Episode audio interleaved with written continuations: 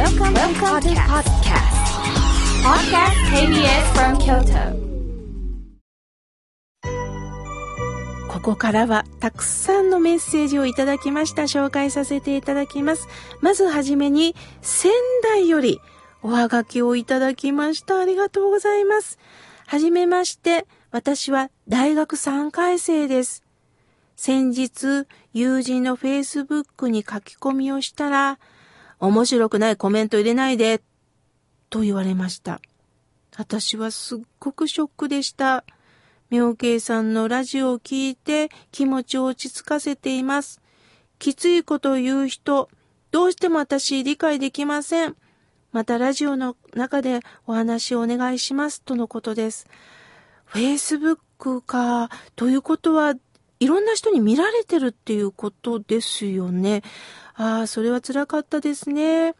きっとたまたまお友達の虫の居所が悪かったのかもしれません。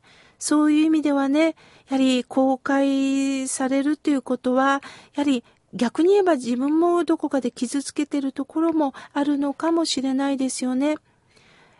どうかあなたが今思うことは、あ、お友達は今余裕がないんだな。だったら私もちょっと、えー、離れて、そして静かな気持ちになろうかなと思えばいいんです。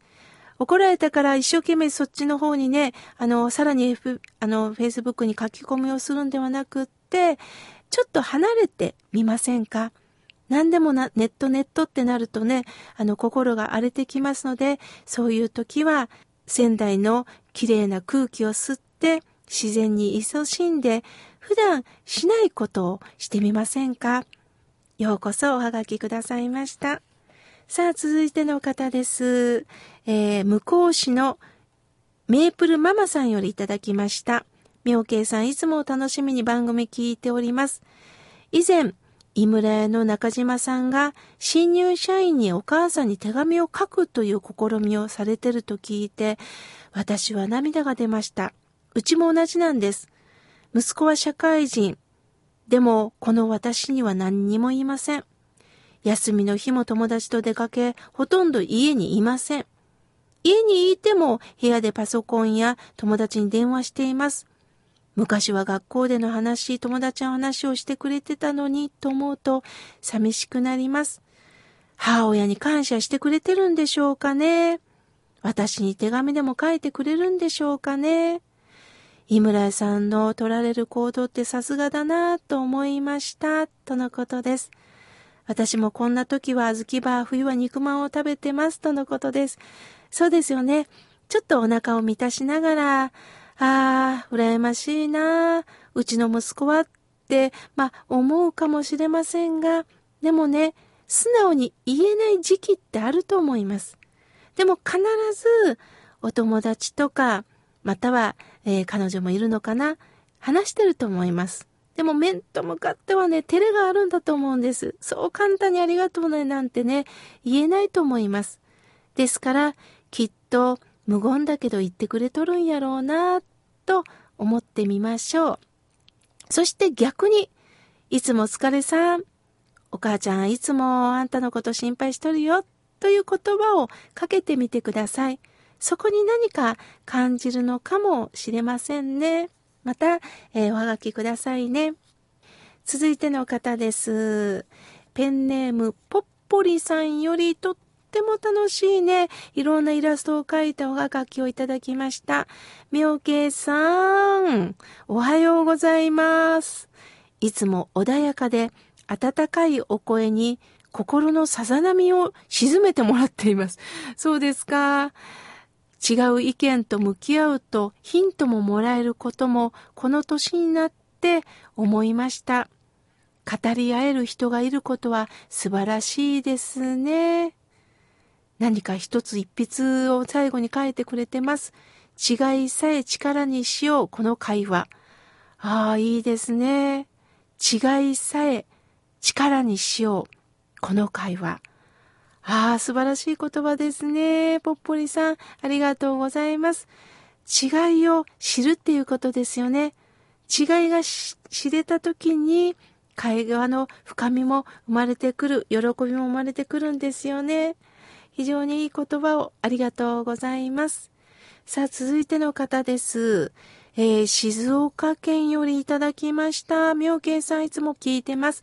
心心がほっとします。素直になれます。マイナス思考の私でしたが、妙慶さんの声で笑顔になれます。ありがとうございます。えー、電車娘さんからいただきました。私と一緒ですね。さあ、続いての方です。えー、ジョージさん、いつもメールをありがとうございます。一生は一度きり。笑顔でその言葉を自分に語りかけ、今日笑顔でいられる幸せに感謝したいと思います。とのことです。本当ですね。笑顔で言葉を自分に語りかけ、そうですよね。するとこの笑顔でいられる幸せに感謝ができるんですよね。りょうじさん、深い言葉ありがとうございます。さあ、続いての方です。えお化けの Q ちゃんさんよりいただきました。えー、私は夜に輝く電飾を見ているんですけれども、ディズニーランドのパレーみたいですごく綺麗だなと思います。妙慶さんの穏やかなお話は安心するんですよ。落ち着くんですよ。笑顔のステッカー欲しいな、とのことです。あ、そうですよね。えー、公開録音がありますのでね、あの、その時にまたね、お配りできたらなと思いますので、お化けの Q ちゃんさん、応募してください。続いての方です。平方の虎吉さん、ありがとうございます。妙慶さん、今朝も河村妙慶の心が笑顔になるラジオを聞いています。妙慶さんの法話がとっても楽しみなんですよ。仏教の教えを楽しく教えていただき、感謝です、とのことです。そうですよね。極力難しいことよりも楽しくなんかなってもらえるようなお話ができたらなと思っております。これからもよろしくお願いいたします。さあ、そこで、えー、KBS 京都ラジオ、河村明慶の心が笑顔になるラジオ、来年1月公開収録が決定しました。参加者募集のお知らせです。公開収録は2018年1月14日日曜日午後2時から行います。公開収録は来年の1月14日日曜日午後2時から行います。所要時間は1時間程度を予定しております。会場は KBS 京都第2スタジオです。応募方法はご希望の方、心が笑顔になるラジオ番組宛てに、はがきかメールでご応募ください。はがきの場合は、郵便番号602-8588 KBS 京都ラジオ河村明慶の心が笑顔になるラジオ公開録音参加希望係と明記してください。メールの場合は、懸命に公開録音参加希望と書いて、笑顔、アットマーク kbs. 京都までお送りください。はがき、メールの場合とも、代表者の方のお名前、住所、電話番号と参加希望人数を必ずお書きください。応募締め切りは12月31日日曜日必着です。定員は30名となっております。応募者多数の場合は抽選とさせていただきます。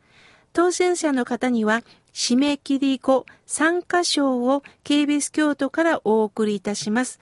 年明けの発送となります。私もこの時皆さんのお顔を見ながら直接触れ合いながら心を込めてお話をしたいと思いますのでぜひ皆さんのご応募お待ちしております。